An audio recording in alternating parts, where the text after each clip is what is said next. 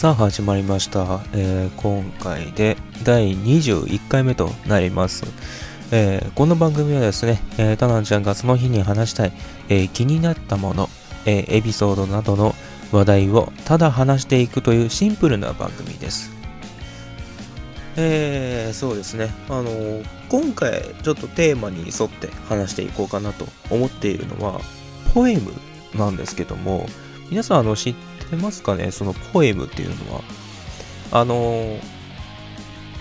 皆さんが見てきてるあの詩ってあるじゃないですか。その詩、まあ、見てるかどうかですけどもその詩の詩的な文章だったり中身がない内容とかそういったものをポエムっていうんですね。でまあ実際に私もそのポエムみたいなものを、えーなんだかんだいろいろ言ってみたあのスプーンというねアプリであのトークというあの喋るそのポエムみたいな内容に対してそれに対して録音するっていうね、えーコーナーコーナーっていうかそういったツールがあるんですね。そこで私はあのポエムっていうねものを作ってるんですね。ポエムみたいなものですよね。うん。実際にポエムなんか言ったら、うん、ポエムじゃないな詩でもないなどっちだろうなわかんねえなっていうような 内容を作ってるんですけどもまあ昨日ですね久々にまたそのものを作りまして月曜日というものと、えー盲目という目が見えないですね。ものの、えータイトルを2つつけましてその2つのものを作りました。はい。えーっとまあどういった話かと言いますとはい。えーまあどういった内容かと言いますとね。まあ月曜日。まあ例えると他のやつ先にまあ言っとこうか。えーっと月曜日ですね。タイトル月曜日。ため息を吐き、改札口を抜け、うつむく視線に映るのは、今日も始まる月曜日。慣れることのない日曜日の気分。でも大丈夫。そう。間違えた。作ってるのにな。そんな一言が言えたらな。でも大丈夫。大丈夫。ちょ。といった内容なんですけども、これに対してですね、えーコメントをしてくれる人っていうか、まあ、しこの、に対してね、あのー録音してくれる人っていうのがたくさんいまして、これが多ければ多いほど、まあ、有名な人がいまして、で、私はまあこれをね何回か投稿してましてまあ少なければ2本だったりとか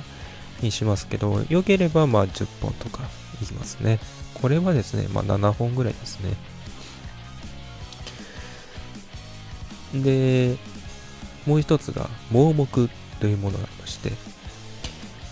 えー盲目。見えていたもの。見えなくなった。君の瞳。あの景色。君の笑み。涙を流す横顔。頬を伝い。流れる雫。もう一度見たい。見たい。見たい。でも、儚く散る。という、まあ、目が見えないですね。ものに対してその何ですかね。まあ何ですかね。あの盲目って、まあ、後天性もありまして先天性もありますが突然目が見えなくなるっていうのって実際のところってわからないですか？で私もわからないんですけども実際のところ盲目の人っていうのは目の中心今見ている視界の中心に黒い点が見えるんですね。この人っていうのはあのメガネをかけても黒い点が黒点がどんどんどんどん日によって大きくなっていくと。で最終的に目が見えなくなるんですね。失明してしまうんですね。で最近の研究によればそのあるサングラスが目が見える見えるって言ってもまあ色がついて、えー見えるようなものが開発されてはいるんですけど、これが本当なものなんかわからないんですけどもね。ただ、そういったものがどうぞ、えー、着々と、まあ、人類のその研究とか技術の、えー、もの、なんですかね、その高度な技術が発展していく中で、その海外には一つだけそういったものがあるんですけども、まあ、それは置いといて、盲目というものに対して、ちょっと深く考えてみようと思って、昨日ちょっと作ったのが、盲目というタイトルで、えー、そういったタイトルの、なんですかね、ポエムというか、そういったものを作りましたね。はい。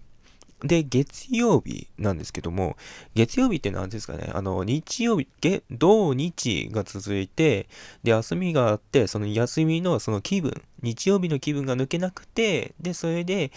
月曜日か、始まるんかっていう、なんかちょっと嫌だな、憂鬱だなっていう状態を描いた、えー、感じにしてみました。個人的にはそういう感じにしましたね。あの憂鬱な感じをまあ描いてみて、で、そのイメージがついたらええかなと思って、これが伝わるかなと思いまして、こういうのを作りました。気まぐれタイタイムズ僕が読んでる漫画はこれだは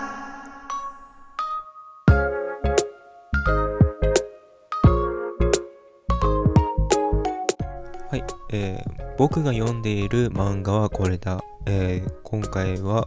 おすすめしたいのは、呪術廻戦。この漫画はですね、えー、あらすじを先に言いますと、えー、主人公の虎杖裕二が、えー、まああのー、もともと運動神経がもう人間以上の、まあ、超人的な身体能力を持っていたと。そんな中で、えー、ある日、お父さんが亡くなってしまうんですね。お父さんというか、まあ、おじいちゃんが亡くなってしまうんです。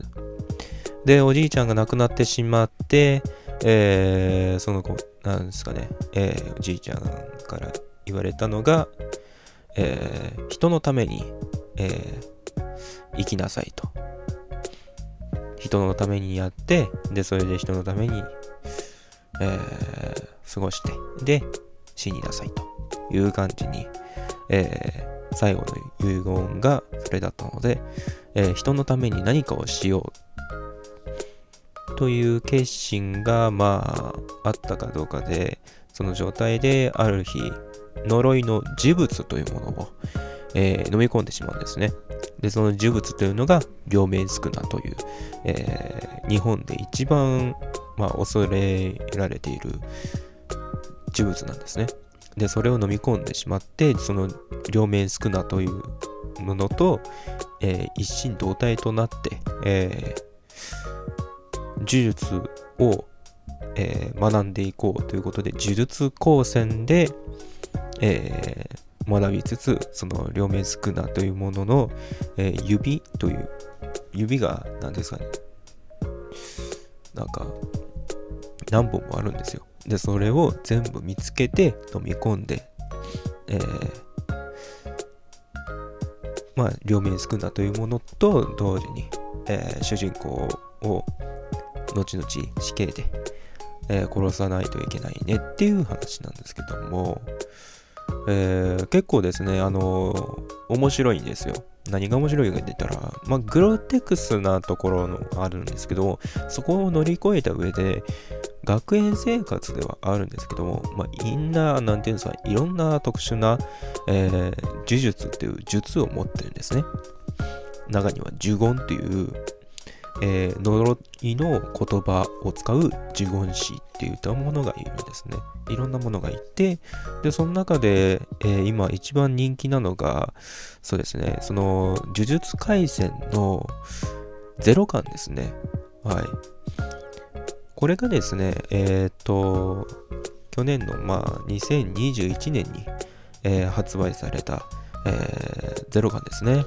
で、これがですね、えー、現在、えー、呪術廻戦の、えー、一期の時にアニメをやっていたその先輩たちがその1年前の話っていうことなので、その1年前に出てくる、えー主人公、別の主人公ですね、えー、乙骨雄太っていうものがいまして、で、この乙骨雄太っていうのが、えーまあ、小さい頃に、えー、リカちゃんっていうね、幼馴染の女の子がいまして、その女の子に、えー大人になったら一緒に結婚しようねっていうことで結婚指輪をもらったんですね。で、それで、まあ、うん、あの結婚しようって約束したんです。で、それから数日後、えーリカちゃんは交通事故で亡くなってしまうんですね。で、亡くなってしまった後に、えーそのリカちゃんっていうのは、えー呪いとなって、えーこの乙骨雄太に取り付いてしまうんですね。で、それから、その、リカちゃんの、えーその呪いを解こうと、えーこの呪術の、あの、高専専門学校に通うことになるんですね。っていう話なんですけども、これがまた面白くて、何が面白いか言ったら、恋愛なんですよ。あの、呪いとかけて恋愛の話になってまして、結構面白いですよ。なんですかね、あの、やっぱり両思いなんですよ。リカちゃんも、えっ、と、ユータのことが好きであって、この乙骨ユータのユータも、えーリカちゃんのことが大好きと。で、お互いが愛し合ってる。まあ、一途っていうことですね。一途な思いで、えー作り上げられている、えー作品でございます。で、お互いが愛し合ってるというね、まあ、恋愛ですね。恋愛なんですけど、やっぱりグロテクスな面があって、えーこの作者のアクダミゲイゲさんが、まあ、描く作品ってやっぱりちょっとグロいグロいんですよ。グロいんですけども、やっぱりなんですかね、友情ものだったりとか、そういったジャンプにふさわしいものが盛りだくさんですね。まあ今後とも期待できる作品となっております。現在まだね、えー0巻含めて、えー18冊までしか、えー発行されておりません。はい。0巻と、あと17冊ぐらいですかね。はい。今後とも作品の先が楽しみでございます。はい、続きまして、まあ、ポップな方向でいきますと、えー、一時あのアニメとかで、えー、2期とかまで進んだ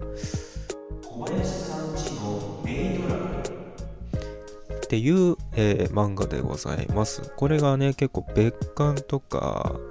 が出ておりますが、えー作者がですね、えークール共振者っていう、まあ、宗教の人では全くありませんが、あの、もともとこの作品っていうのは、まあ、ちょっと、ドタバタコメディ漫画となっておりまして、ギャグ漫画ではなくて、まあ、日常系の、まあ、人外系、まあ、人ではない、あの、ドラゴンなんですね。あの、あらすじを言いますと、まあ、ある日なんですかね、その小林さん家にドラゴンがやってくるんですよ。で、メイドとしてやってくるんですね。で、訳あって、その、メイドラゴン、メイドが、まあ、ドラゴン、まあ、ドラゴンがメイドの姿になって、まあ、角も生えてまして、まあ、人外系ですね。それで、小林さん家で、えーメイドとして、えー過ごすことになるんですけども、これがまた面白い話でございますね。次から次へといろんなドラゴンが、えー人間の姿になって、えー小林さん家の家に過ごすんですね。面白いですよ。あの、ドラゴン以外でもいろんなのがいまして、うん、神様がいたりとか、で、なんかいろんな、なんですかね、まあ小林さん家の家に過ごすんじゃなくて、他の近所さんのところに住んだりとか、で、いろんな登場人物がどんどん出てきたりとかしますね。非常に面白い作品となっております。で、あの、これ、後の最後の話の後に作者が話してる内容がありまして後書きなんですけどもそこに書いてあるのがえもともとは恋愛漫画を描く予定だったらしいんですね。編集部と話し合って、えーと、恋愛漫画を描く予定だったのにそれがよっしゃ描けたと思って、えー、その漫画のネームを、えー、編集部に見せたらこれコメディじゃんってなってえ？コメディよっていう、恋愛漫画を書いたらいいんじゃないっていう参考案をいただいたにもかかわらず恋愛ではなくコメディになっちゃったっていう話なんですね。なのでこれやっちゃったなっていう話から始まってる作品なんですよ。本当は。なのでやっちゃったな参ったなでもまあなんとかなるでしょっていう感じでやったら売れたんですね。すごいですよね。まあなんとかなったんですよ。まあ、今後ともね、まあなんかあのアニメが3期とかあったらいいなっていう思いもありますが、まあ今はゆったりと、えー、漫画が進んでるので、今後ともその作品が、作品中心に、まあ本が、えー、どんどん売れていけたらなっていう感じでございますが、ただですね、この1冊につき600円なんですね。税込みつけて多分640とかその辺ですよ。高いですよね。なので、なかなか多分1冊買うのに勇気がいるっていう人もいますね。はい。で、最後ですね。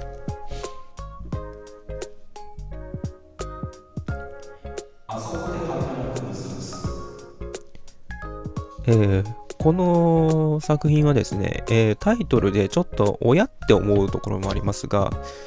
えー、これはですね、あのざっくり言いましょう。えっ、ー、と、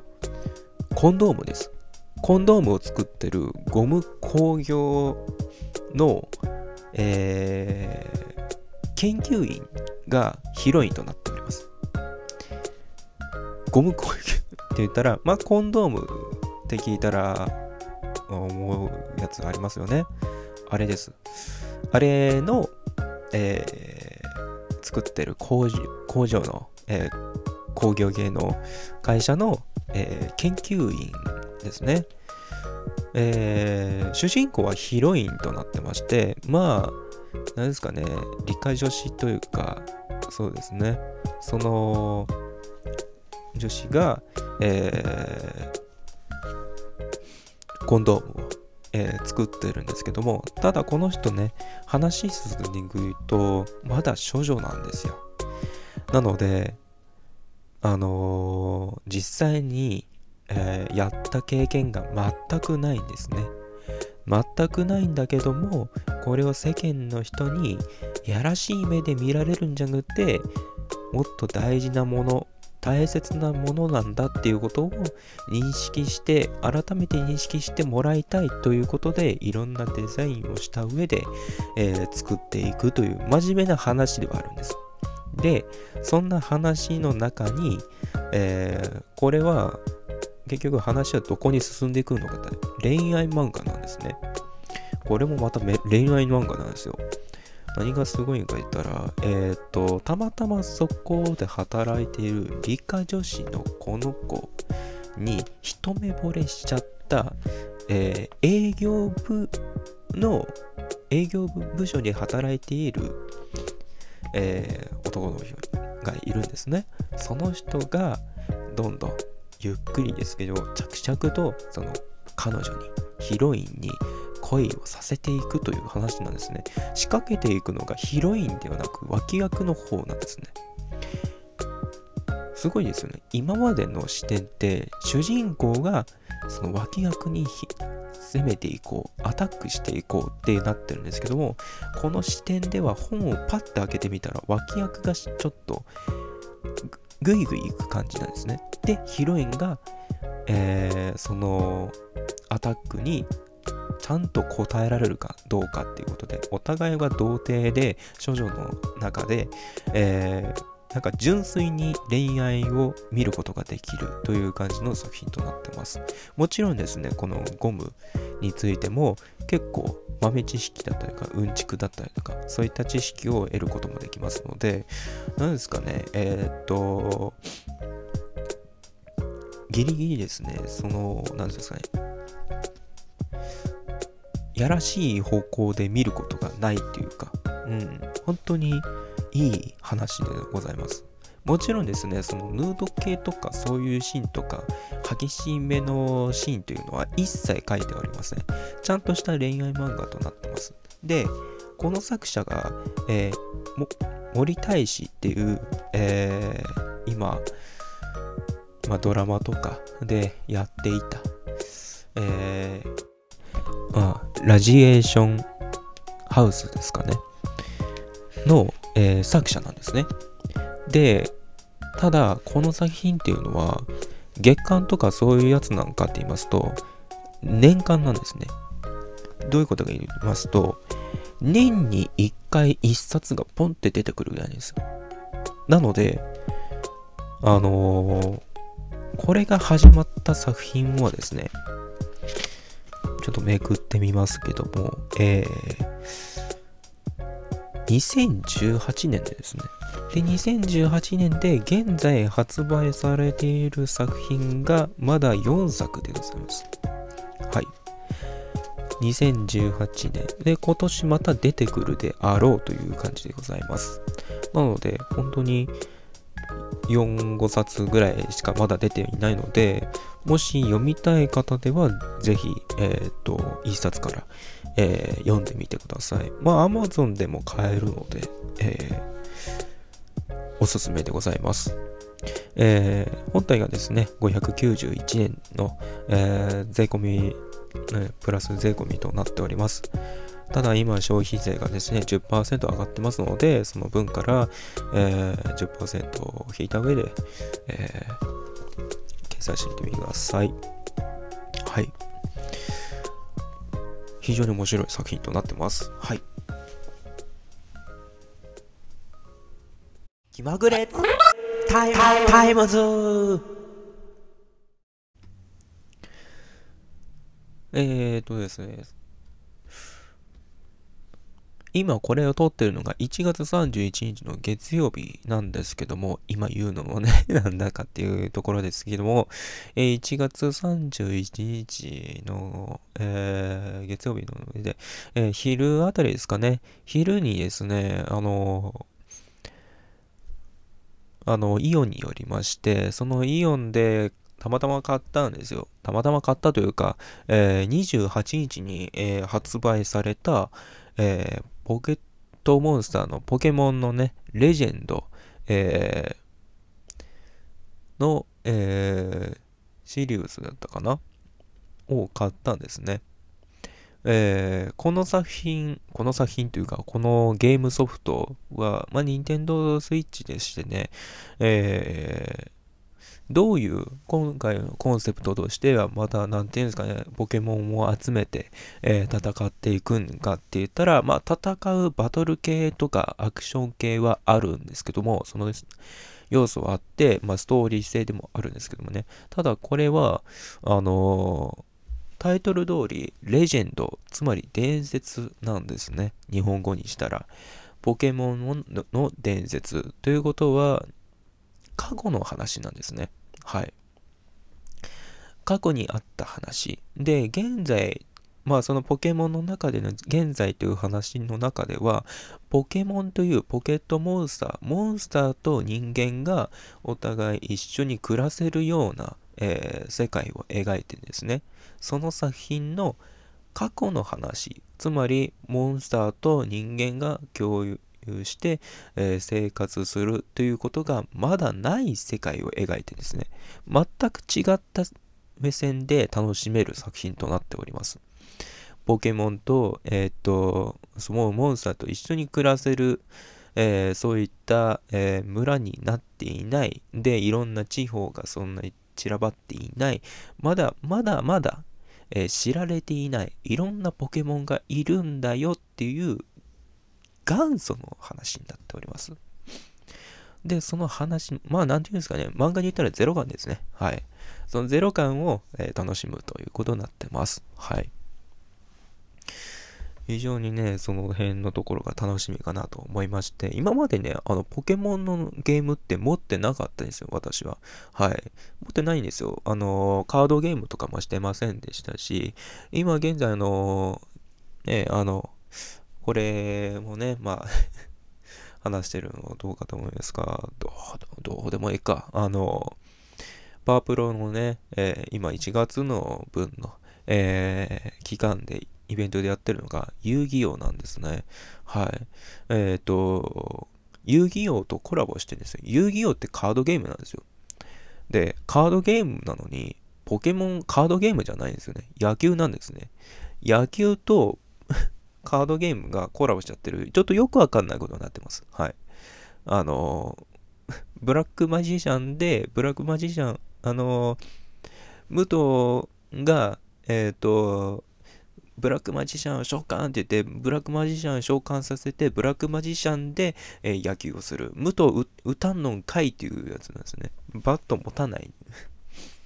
武藤自身は出ない。武藤自身は出ないけど、ブラックマジシャンがバット持って打つっていう。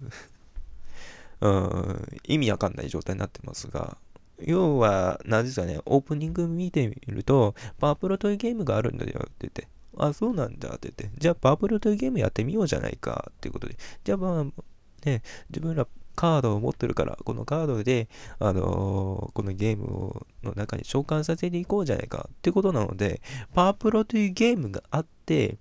で、現実世界では、え武藤がプレイしてるんだよっていう話になってるんですね。うん。出ろや パプロの中に入らんなんだねって思うね。あ、これ、これはこれでまたゲームが違うんだっていうね。うん、ちょっとおかしな感じになってますが。うん、でもまあ、なんていうんですかね、今、スマホアプリの、えっ、ー、と、パープロって、おかしいんですね。コラボする相手が。何がおかしいんか言ったら、今までは野球関係だったんですよ。えー、メジャーとコラボ。メジャーって言ったら、まあ、主人公の重野五郎が、えー、ね、ピッチャーで、もうその、投げるボールが、あの、もうあまりの急速で、ジャイロボジャイロなんですね。手が伸びるように伸びるあ、伸びるように投げていくっていうのがジャイロボールなんですけども、そのボールがすっごい進化させて、で、それで、えー、メジャーに行くという話なんですけど、そのそういう話なんですけども、まあ、有名なピッチャーになっていくという作品なんですけど、そのメジャーのやつとコラボしたのがパープロ。ここまでは大丈夫なんです。野球なんでね。で、そこから、えー、えー、ダイヤのエースですね。はい。ダイヤのエースとコラボしたりとか、で、メジャー、セカンドとか、コラボしたりとかしてたんですね。で、なんだったら、あの、タッチとか、えー、そういったね、野球関係のものもコラボしてたんですけど、だんだんと、おにゃ変だなっていうところまで行ったんですね。で、それが、北斗の剣とコラボしてんですね。え？ってなるんですよ。北斗の剣っていうのは、あの、ラオウを、世紀末の中で、そのラオウとの戦いなんですね。で、どっちか言ったら舞踏系の作品なんですよ。王道系の漫画なんですよ。なんですけども、えっ、と、ラオウとコラボしたり、で、デスノートとコラボしたり。デスノートっていうのは、えー、悪魔の本がありまして、人の、なんか嫌いな人の名前書いたらその人が死ぬというデスノートなんですけども、そのデスノートとコラボしたり、なんだったら最近で言う、えー、YouTuber の、えー、虹色というね、えー、メンバーとコラボしたりとか、で、さらにですね、鬼滅の刃とコラボしたりとか、えー、鬼滅の刃の次は何だというところで、まさかの遊戯王とコラボしたりとか、うん、いろいろですね、本当に。あのー、あのー、何ですかね、野球関係じゃないものまでコラボし始めちゃってるということですね。まあ確かに他のゲームも野球関連じゃないし、まあこのカード関係ねえなっていうものとコラボすることはまあまああったんですけど、パワープロ、その上限を超えすぎちゃって、今どこ進んでるか誰もわからないんですね。はい。何を求めてんだろうね、このコナミっていう会社は。コナミなんですよ。はい。うーん、わかんねえな。わからないけど、まあ、あのね、利用者を増やすためにやってるんじゃないかなというちょっとやらしい考えもありますが、まあ、あのね、今後ともね、どういったね、ものとコラボして、えどういったものと、えイベントが起きてしまうのかはね、また楽しみでございます。気まぐれタイタイムズさあ、そろそろもう終わりとなりますが、えー、早いですね。えー、今回ですね、はい。あのー、ちょっとまだこの曲出していいんかちょっとわからないものもありまして、まあ、とりあえずですね、えー、2018年にですね、私あの曲を作ったことがありまして、その曲の一つとして、ソロデューというものを、えー、出しました。出しましたっていうか、まあ曲だけを出してて、CD にはしてないんですけども、では、どうぞ。